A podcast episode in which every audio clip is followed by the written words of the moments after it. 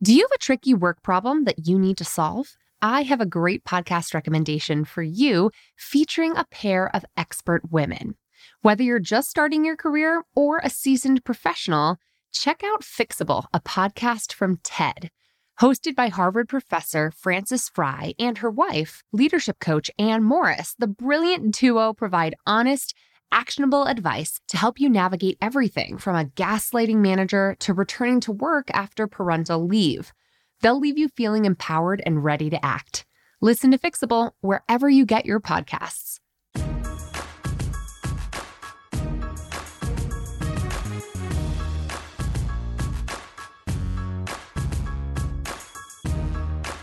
Hello and welcome to the Bossed Up Podcast, episode 96. I'm your host, Emilie Aries.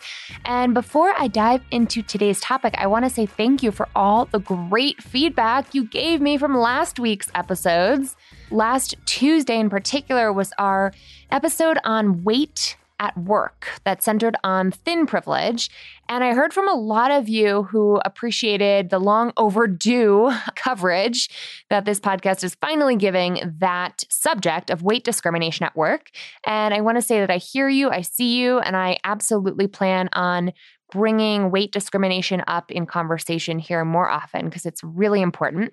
I also want to acknowledge that I was a little surprised by how many folks who are thin really bristled at the conversation of thin privilege. The few comments left were a little um surprising to me as though like I don't know, I guess all conversations about privilege can be a little triggering and can get people feeling very defensive in sort of acknowledging that well it's not very easy being thin either. I just want to acknowledge that with all conversations about privilege and bias, just because we're saying that thin privilege exists doesn't mean that being thin is all peaches and cream. You know, like being thin isn't always great either. And some people get made fun of or teased about their weight at all different body sizes. But as a reminder, just like when we're talking about racism and white people find a way to center themselves in that conversation by saying, not all white people or not all men, let's just remember that it's okay to shine a spotlight on one group of people who are facing unconscious or very conscious forms of bias.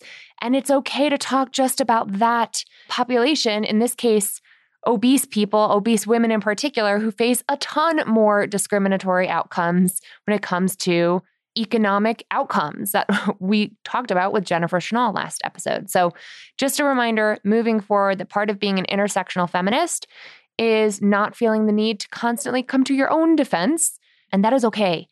It's Black History Month after all. It's, you know, a good reminder for us white women in particular that now is a good time to focus on issues facing Black women, which is also something we are aiming to do more of on this podcast. I will call myself out slash in on that right now. But I don't know. I mean, honestly, I cannot recommend anything better than Franchesca Ramsey's book. I've said it here before. I've said it on my Instagram account before. Franchesca Ramsey is a great activist who wrote a really great book that kind of is a primer for anyone who wants to be more intersectional in their feminism or in their activism called, Well, That Escalated Quickly Tales of an Accidental Activist. And if you felt triggered by the thin privilege conversation from last week, that's a good book for you to pick up next. It taught me a lot. I think it teaches everybody how to be an active ally without centering yourself in the discussion or debate.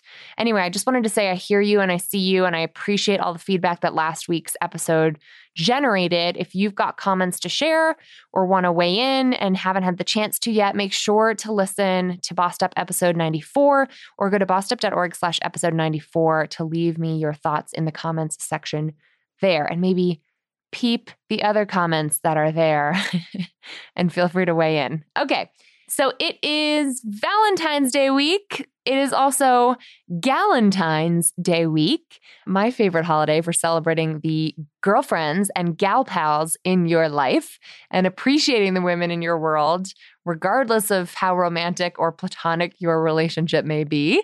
And as we are talking about relationships this time of year, I like to go back to the root of Bossed Up's founding, which is to bring relationships and wellness into the career conversation. We really don't talk about how our personal lives impact our professional lives enough. And the more silence we bring to that part of our world, our relationships or our personal choices, the more shame we bring to people who make career decisions based on those choices. So today we're tackling a topic that is near and dear to my heart as someone who's moved across the country for my partner's job transition and who has navigated a few career transitions in partnership with another person. It causes me a lot of feminist angst whenever I hear from folks who are struggling with career conundrums that have to do with your heart being pulled in one direction and your resume pulling you in another. Here is today's career conundrum brought to you by Allie, who's struggling with something just like this. Hi, Emilie. This is Allie. I was at the live show last night in DC. It was the one with the bang. I do have a career question that I've been mulling over with some friends and family, and I thought I would give you a call to see if you or any of your great boss friends have advice. So I am really happy with my job. I love the people that I work with. I like what I'm doing. Been there for a little over two years and I feel like there's not a lot of space for upward movement anymore. This is normally about the time where if I felt like there was no upward movement, I would start thinking about applying for new jobs or putting some feelers out there. But my partner is currently in graduate school. He just started and he will graduate in May 2020. It's about a year and a half at which time we have decided that he will look for opportunities in other cities and we will start sort of a new adventure together. So I'm struggling with do I start putting out some feelers and looking for a new position or do I just sort of hang tight for the next year and a half, enjoy the good gig that I have, even though I'm not 100% happy with my salary, but otherwise it's pretty good? Or, you know, do I start looking and, and look for that next great position that might be able to give me a little bit more responsibility and more experience. Allie, I feel you, boss. And I so appreciate you calling in and showing up for our live podcast show. I know it's been a little while since then, but I appreciate you showing up. And I hope to host more live podcast shows this coming year. Where should I host them? You all let me know if you want a live podcast, where should it be? But Allie, the topic of your conversation, we could have taken this in a lot of different directions, right? We could have talked about hitting a upward mobility plateau, but I want to touch upon the nuance that your question really brings when it comes to kind of holding off on your own career ambitions because your boo's grad school schedule is kind of complicating things. That's very relatable, quite frankly, to a lot of women I hear from who have girlfriends or boyfriends or boothangs or whatever, somebody in their life that they are making joint decisions with whose kind of personal or professional life is becoming a factor in how they pursue their career. So, to help me unpack this challenge, I am so excited to bring Alin Powell into this discussion since she has been a long time supporter of myself and Bossed Up. She's been a long time member of the Bossed Up Advisory Board. And she's also someone that I know for a fact has not only made some really interesting career moves in the career services space since I first met her almost six years ago now, but has also navigated those changes as her personal life has changed along the way. So, a bit more on Alin to give you some context. She currently serves as the Associate Director of Professional Preparation at the University of Maryland College Park. She and her team are responsible for developing and maintaining relationships with a diverse employer base seeking to hire top talent from the university. She also oversees professional preparation programming to help ensure students can successfully navigate into careers post college. Prior to her work at Maryland, she served at the Cawley Career Education Center at Georgetown University, assisting employers in their their recruiting efforts and advising students interested in pursuing careers in finance and consulting. With over 13 years of higher education experience, Alin is a talented leader, visionary, and passionate about helping others pursue their passions in the world. And as I mentioned, over the past six years, she and her husband have not only navigated their relationship as it relates to their career trajectory, but also the arrival of their first child, Samuel, two and a half years ago. And there's another little lady on the way. So, Alin, congratulations, first of all, on this exciting bundle of joy that you're bringing into this world. And thank you so much for being here. Emilie, it's so good to be back with you. Thanks for having me. So tell us a little bit about your role nowadays, because you've moved on since we first met from Georgetown. Indeed. So I've now been here at the University of Maryland for almost four and a half years. And for the institution, oversee employer relations. And so really help find a diverse set of opportunities to meet the talent needs of our students. So I do a lot of outreach externally across industry areas. It's fun because no two days are the same, no two employers are the same. And then really helping employers be really strategic in their efforts to find the right talent. I love it. So you're used to career transitions. Yes. You're constantly helping students make that first transition into the working world. Yeah. Yes. And then when they've had one and they're alum and they come back and want to figure out the next one. so true. I love it.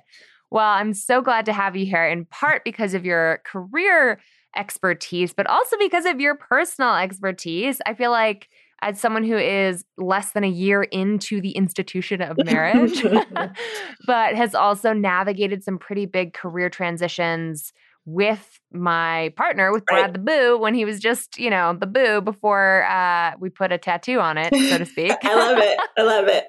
You know, a lot of women, including Allie, who call into this podcast or whom with whom I talk at Bossed Up Boot Camp say, yeah, I have big career ambitions, but I also have other people's ambitions that I need to reconcile mine with. Yeah.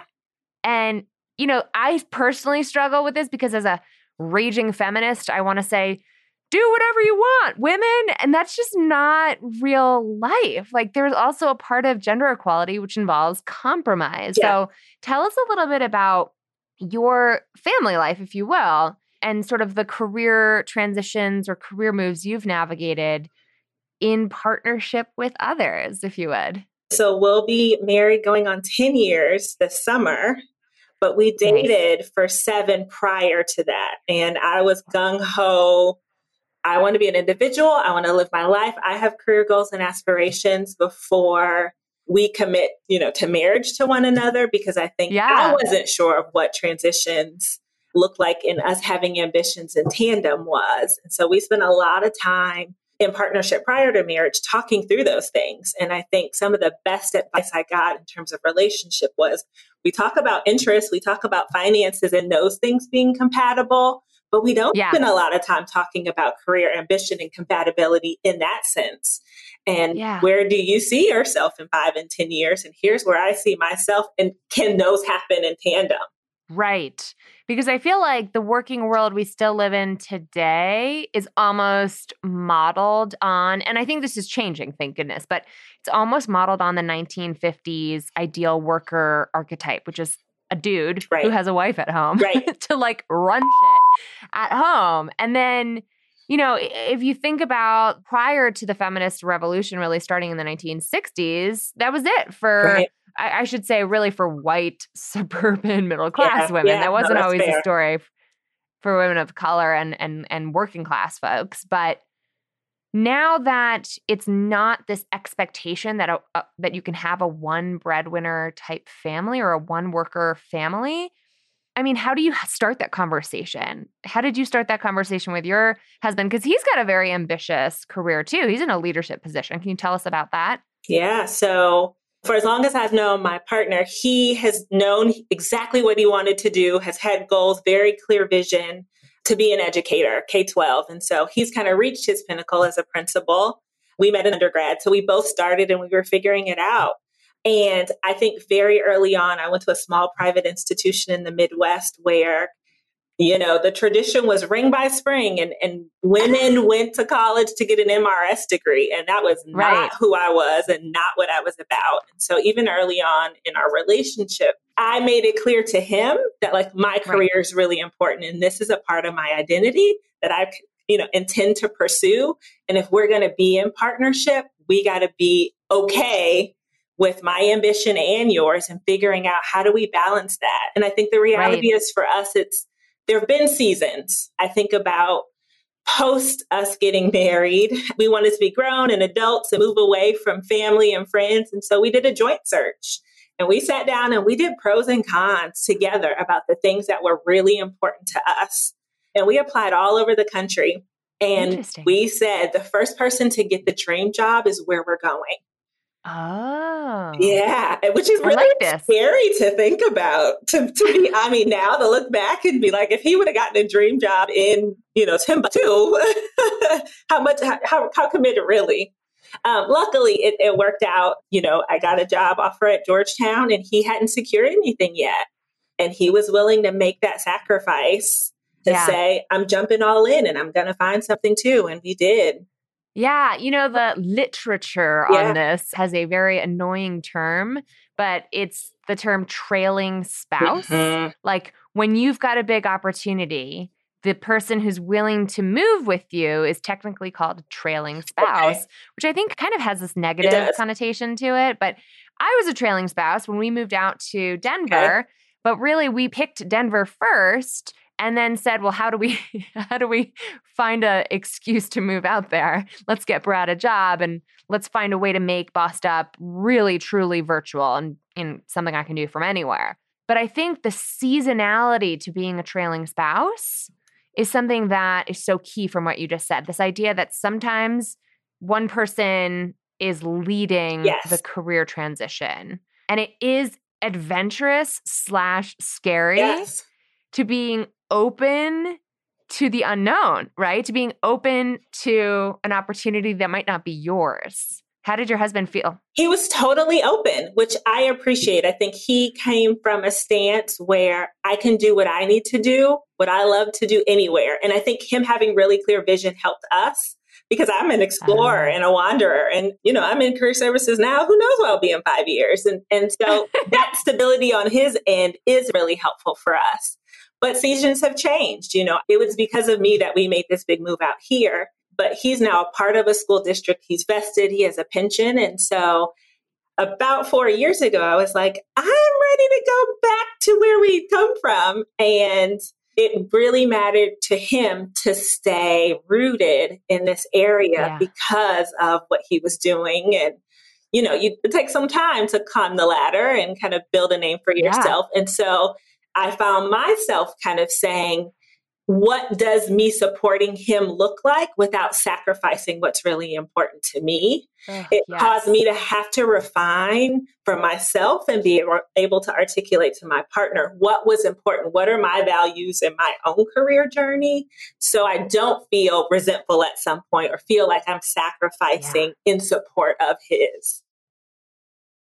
I think that resent can build up inside of either partner without even being aware of it right. happening because you're like, when is it going to be my turn? You know, mm-hmm. I'm sacrificing for you. I don't believe in long term sacrifice.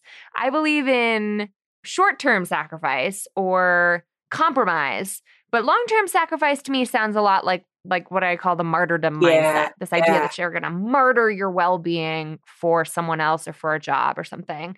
And something I write a lot about in the opening chapters of my forthcoming book. There we go. That you've been hearing about for longer than most people because my poor my advisory board picked me back up off the ground a few times in those early stages. But I feel like Allie's question at the heart of it is about struggling with the fear of resentment. Yes. Because she's not really keen on staying in her job. Right. She feels like there's no upward mobility, but he's in grad school, you know, like she doesn't want to leave her boo behind.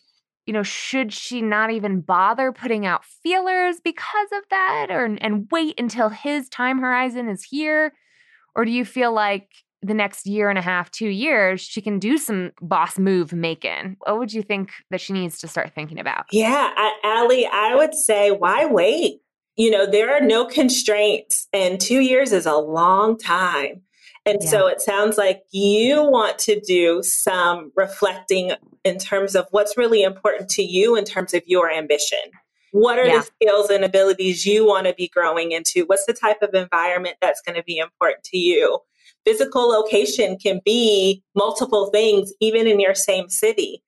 Maybe it's yeah. monetary for you. Maybe you want more money or you want an environment that looks different and allows a more flexible workplace. And so I think yeah.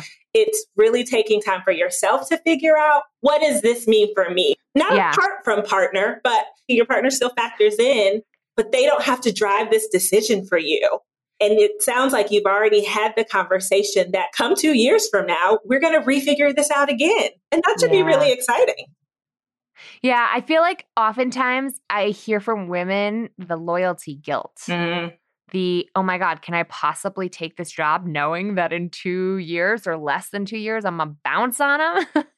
Because there's this like commitment fear that we're not going to be the good girl yeah. if we take a job that's better paying. Like, Allie, you might be able to find a better paying job in your current city and still have to leave it in less than two years or still have to move on. And I would argue it's better to do that than to not look at all. Yes. And Allie, could you not in a year and a half go in, make a difference, make an impact, change a culture, add value, and be moving on to another position in that organization in two years? So you may not even be oh. in that same position two years from now. I mean, so I think we have to continue to have a yeah. growth mindset. I hear you. I'm one of those folks who can sometimes get stuck in a job and forget about my career. And I think you have yeah. to have the career in sight and know that each step is helping you get to whatever matters for you and you're contributing where you are. That's a really good point that she might be able to find a job locally and then transfer in that same company yeah. when she and the boo want to make a bigger move. Or maybe the boo can like take six months to figure his stuff out after grad school. Exactly. If you don't know what the economy is going to be, you don't want to hold off on making a move thinking your your boo's going to get a job on graduation day. You know, it's just so uncertain. Yeah, so much can change. Yeah, that's true. Don't put your ambition aside for what could be. Play it out and see and make that decision when you get there. Yeah, it's kind of like that saying you can only do the best you can yes. with the information you have when yeah. you have it. yes. and you know what? The other thing that got me thinking is she definitely has expressed a desire to make more money. Mm-hmm. But if she doesn't want to make a total job transition for whatever reason until the boo's graduating, this could be a good opportunity for her to, like, you know, kind of dial it in at her day job. Yeah.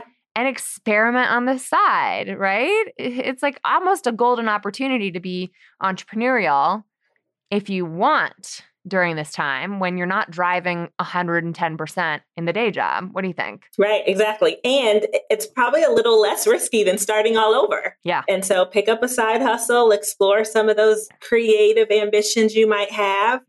Or figure it out where you are. There are opportunities for additional advancement, negotiating that salary, or other things that are important to you to feel satisfied yeah. where you are. Yeah. And even though money seems to be part of her equation, when I hear from folks who feel like there's no upward mobility, I always think about finding lateral mobility. Like, I love the work I'm doing at Bossed Up, but I, in some ways, feel like I've done everything I wanted to do here. So for me, there's no upward mobility when you're the CEO of a small company. but for me, lateral mobility means getting more involved politically here in Denver you know, looking for nonprofit board positions to serve yeah. on, looking for how I can have a bigger impact in my community.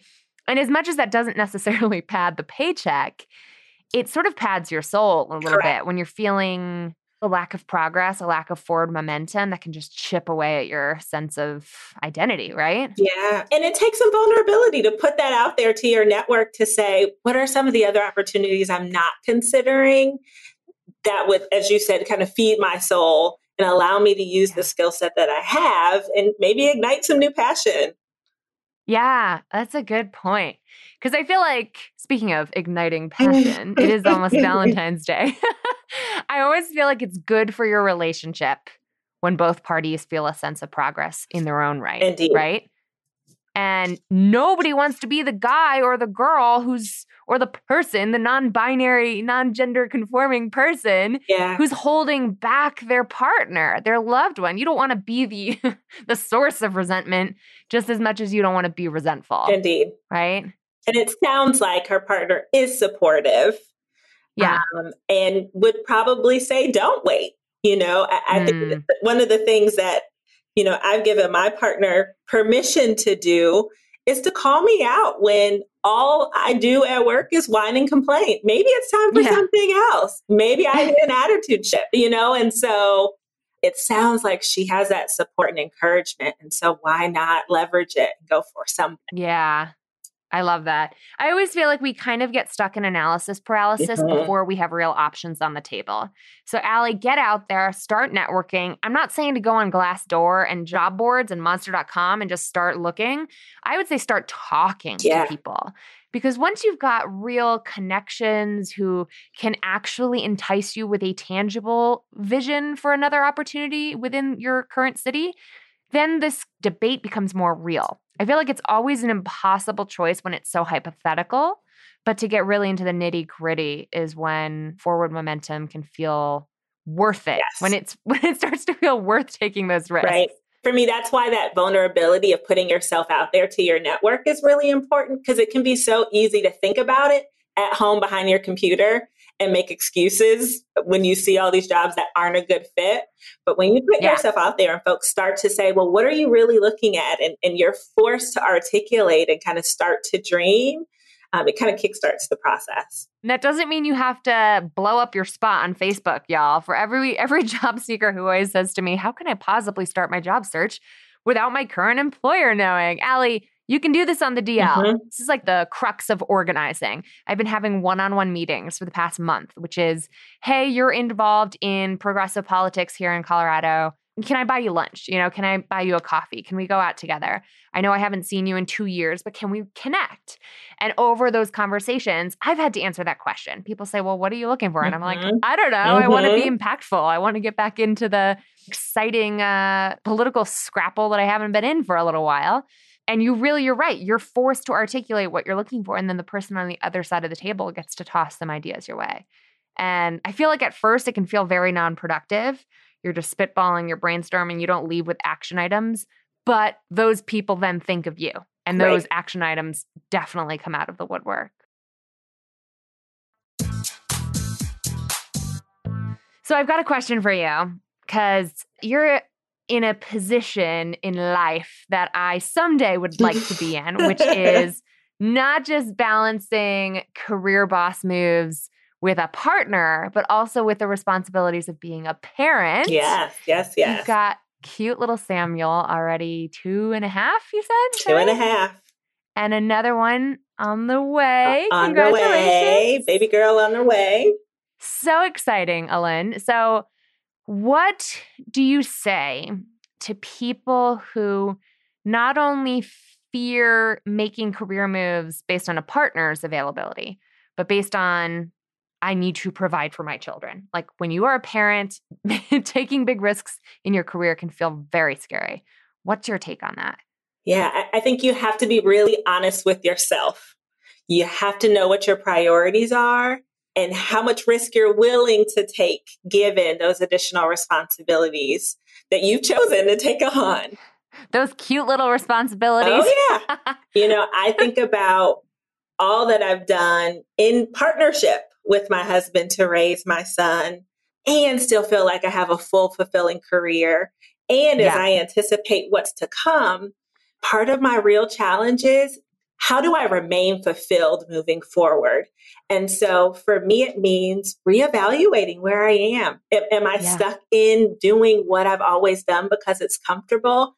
How do I model to this bossed up girl I'm about to raise that yeah. you can take risks? That you can try right. things out. It doesn't have to look quote unquote traditional. Right. And for me, that's going to mean I'm going to do some training and take on some side things because I want to start to dabble and explore in what else could be. And for yeah. me, to be completely honest, stability is a value for me, right? So I'm not going to let go of what I have and just totally jump in. But you have to know that for yourself. Right. Um, so I'm going to dip my toes in the water and see because if it is, then I'm willing to make a transition or a Yeah. move, knowing some of the risk that comes with it. But you really have to know yourself. I think it forces you to make space amidst, you know, taking care of other people Yeah. to ensure that you're not forgetting about what gives you life and what feeds you and what ultimately you've always dreamed and desired. And so some of that visioning, uh, having a really good support network that's continuing to challenge you and the things that you've always said are important to you um, is going to matter and having a long-term kind of vision. For me, it's not going to happen in the next six months. But I just had coffee with a former supervisor, and she said, spend these next three months planning and exploring and informational interviewing. So, on the other side of that, you already have some vision for where you're going. That's a really great point. Is that like your life doesn't need to stop. Your career vision doesn't need to stop to create like a total homeostasis, right? Like this state of complete and total status quo maintenance for parenting. Yeah, I think it's really important. I'm thinking of the women listening to this who might not identify with this conversation and kind of want to acknowledge the realities of yes, it's hard to balance work and family. Like, hello, what conversation Mhm. have we all been having for the past Mhm. 30 years? And yes, it's hard to balance your own career ambitions with a partner. But what would you say to the single women out there who are like, ugh, I wish I could balance my ambitions with someone else's? Because with that freedom of actually being able to drop it and, you know, move across the country whenever you see an opportunity that you like, also comes the responsibility of doing it all on your own sometimes. Like, Yeah. what do you think about that trade off of compromise for teamwork? Well, there are so many of my single friends here in the DC area who are so driven and, you know, have done such good work in terms of their career. And part of what I say is you also have to create space for the other things that matter and are important to you. right. Um, and so, if potentially that means family, how do you put yourself in situations or environments where you're making yourself open and available? Right. You know, so it may be, it's not a sacrifice, but I'm choosing myself and, you know, a potential future uh, over that additional project right. um, on a Saturday night. So I can go out with my girlfriends to X, Y, and Z and be seen because we're available and we're interested or we want to go find. yes. Seeing life holistically, right? And making space for all the components. It doesn't have to be one or the other. And everything's not 50 50, right? Right. Like the balance doesn't really exist. Right. But how do you integrate all the pieces that matter to you in a way that feels true to who you are? Lynn, you're reminding me of why I asked you to be on the board to begin with because You're so fun. you are so bossed up. And one of the little nuggets of wisdom you just shared, I want to make sure everyone picks up on is the difference between choosing and not choosing, right? Right. The agency behind that decision to say, you know what, I'm not going to pick up this extra project because I want to go out with my girlfriends is all the difference. We can Yep. take, we can have agency in our lives to say, I'm choosing not to have kids. I'm choosing not to get married or not to have a long term single partner because I want to prioritize my career. Or we can choose to not really pursue a career because we want to put our families first. And we're not here to judge on what you choose, but I want every woman to be able to choose. You know what I mean? Because that is the agency behind feeling like the boss of your own life. And I, Indeed. I don't know about you, but I start to feel misaligned and depressed and frustrated with myself when, and resentful when you accidentally find yourself doing out of a sense of obligation or tradition or gender roles or shoulds and lose touch of that own agency, that own power over our choices, even in small day to day ways.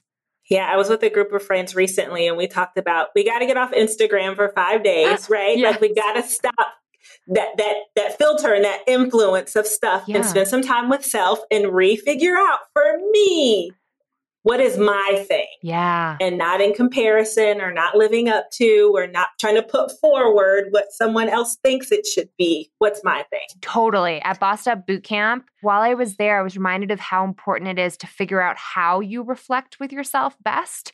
Because Yeah. a lot of the exercises we do there are talking exercises, speaking, extroverted type exercises that force people to articulate their vision. And I say to the women there, pick up on if that worked for you. Did that work really well for you? Because if so, you need to talk about your future a lot more often. And then we have a lot of individual writing exercises for our not so extroverted folks or for the folks who process better in their own sort of pen and paper. And I always say, did that give you some breakthroughs? Because if so, you got to spend way more time journaling. And whatever it is, Instagram's not it. right, right. Because right. like those distractions of compare that comparison trap is so it gets in between you and yourself, right? It gets in between mm-hmm. what you really want. And making time to ask yourself and answer that question often is so, so key. And then ask and answer in partnership with with whoever might be in the scene. So yes. key. I love it, Ellen. Well, I'm so excited to hear about these next steps on your horizon. Oh, yeah. Any other words of wisdom or parting pieces of advice for Allie or any of our bosses listening to consider when it comes to coordinating career moves with the folks in their lives? I think it starts with self, you know, so spending that time knowing what's important to you, knowing where you want to go, and being okay taking small steps in partnership with whomever that might be, it's open, honest communication. Yeah. So be really clear about what matters to you, how compromise can and can't happen for you. Be realistic that things happen in seasons. You know, I, I may give a little more and get a little more depending on where we are and kind of where we're going. Enjoy the ride, right? Yeah. Life is too short. Be full of what matters to you and spend time and energy doing those things, be it at work, be it at home, be it with friends, and you'll know. I could not agree more. Ellen, thank you so much for sharing some of your precious time and talents oh, and wisdom with our bosses. How can our ladies keep up with you if they want to connect with you directly? Oh, so fun. So I am on Twitter at Lynn Powell and I'm on Instagram at Lady Powell13. So you can find me there. Bosses, I want to hear what you think about today's conversation. Have you struggled to coordinate career paths with your partner? And honestly, I want to hear your horror stories as much as your glory stories. So, have you ever made a career sacrifice for a relationship that didn't pan out? I hope not, but if you did, I want to hear about it because I feel like those are cautionary tales we all need to hear. Or do you have a story about choosing your career over a relationship? And did it all work out in the end? Or how do you feel about it? I'm very torn on this subject. It's something I've studied for over 10 years. And to me, the sort of push and pull of my career ambitions and my desire for happy, healthy, loving relationships in my life has always been kind of a source of stress. So if you have more questions, comments, thoughts, additions, suggestions for our community to hear, I want to hear them. Feel free to call into the podcast hotline with a response or leave a comment in the comment section of the corresponding blog post for today's episode, which is at bossedup.org slash episode 96, where you'll also find links to all of today's show notes and related resources that you might find helpful. All right, now it's time for this week's Boss Move Moment of the Week. Hi, this is Katel. And this is Sarah. And we have a huge boss move. We just launched the 2019 season of our podcast, Strong Feelings. It's a show all about work, career, and ambition from a feminist perspective. Every week, we talk about crucial issues like family leave and harassment. We interview amazing entrepreneurs and authors, and we find reasons to celebrate our lives and each other. And just the other day, a listener told us our premiere episode changed the way I see my life, my work, and my relationships. Seriously. That just made my week. Yes, I am so hyped to be making this kind of impact on people's lives. So what I think is super boss about strong feelings is, well, we talk about feelings. So often women's emotions are painted as a problem. And to that we say, nope. We think they're powerful and we own that power every week. So that is our boss move. Bye. Congrats, bosses. I am so glad you called in to share this amazing resource. Katel and Sarah are not only besties, but they are business partners, and their podcast, Strong Feelings, is really as fiercely feminist as they describe. I'm a big fan myself. So when they were telling me about the launch of their season two, I said, call it in for a boss move so we can feature you. If you are looking for another fierce feminist conversation to add to your earbuds, especially one that embraces emotions and feelings, that is the podcast for you. Find it now in iTunes or wherever you get your podcasts. Again, it's called Strong Feelings. And congrats, Katel and Sarah, and thanks for being members of the Bossed Up community. Alrighty, bosses, I want to hear from you.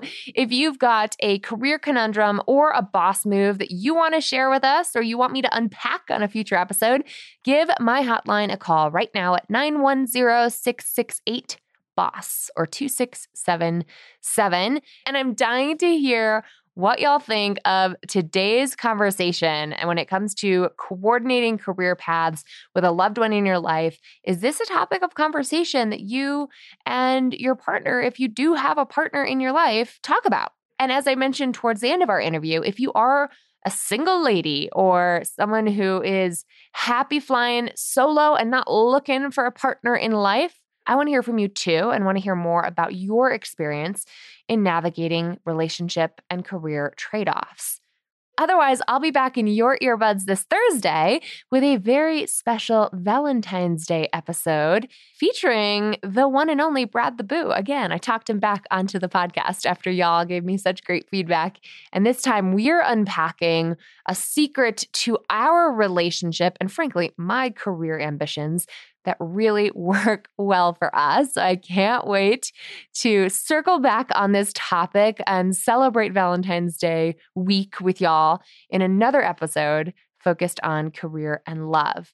In the meantime, applications are still open for my upcoming trainer team certification program. So, once again, if you are someone who wants to do the kind of public speaking work that I do, or want to hone your curriculum development skills, or launch your own service oriented business, this is the program for you. And I'm hosting my next one here in Denver on Saturday, February 23, and then again in DC on Sunday, March 24.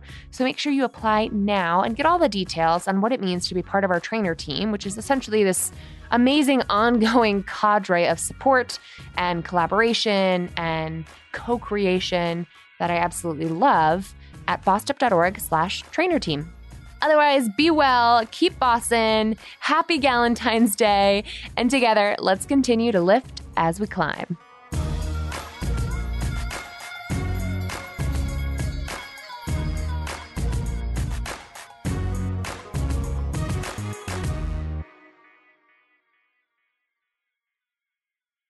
Let's face it, speaking up at work can be really hard to do, especially for women and women of color.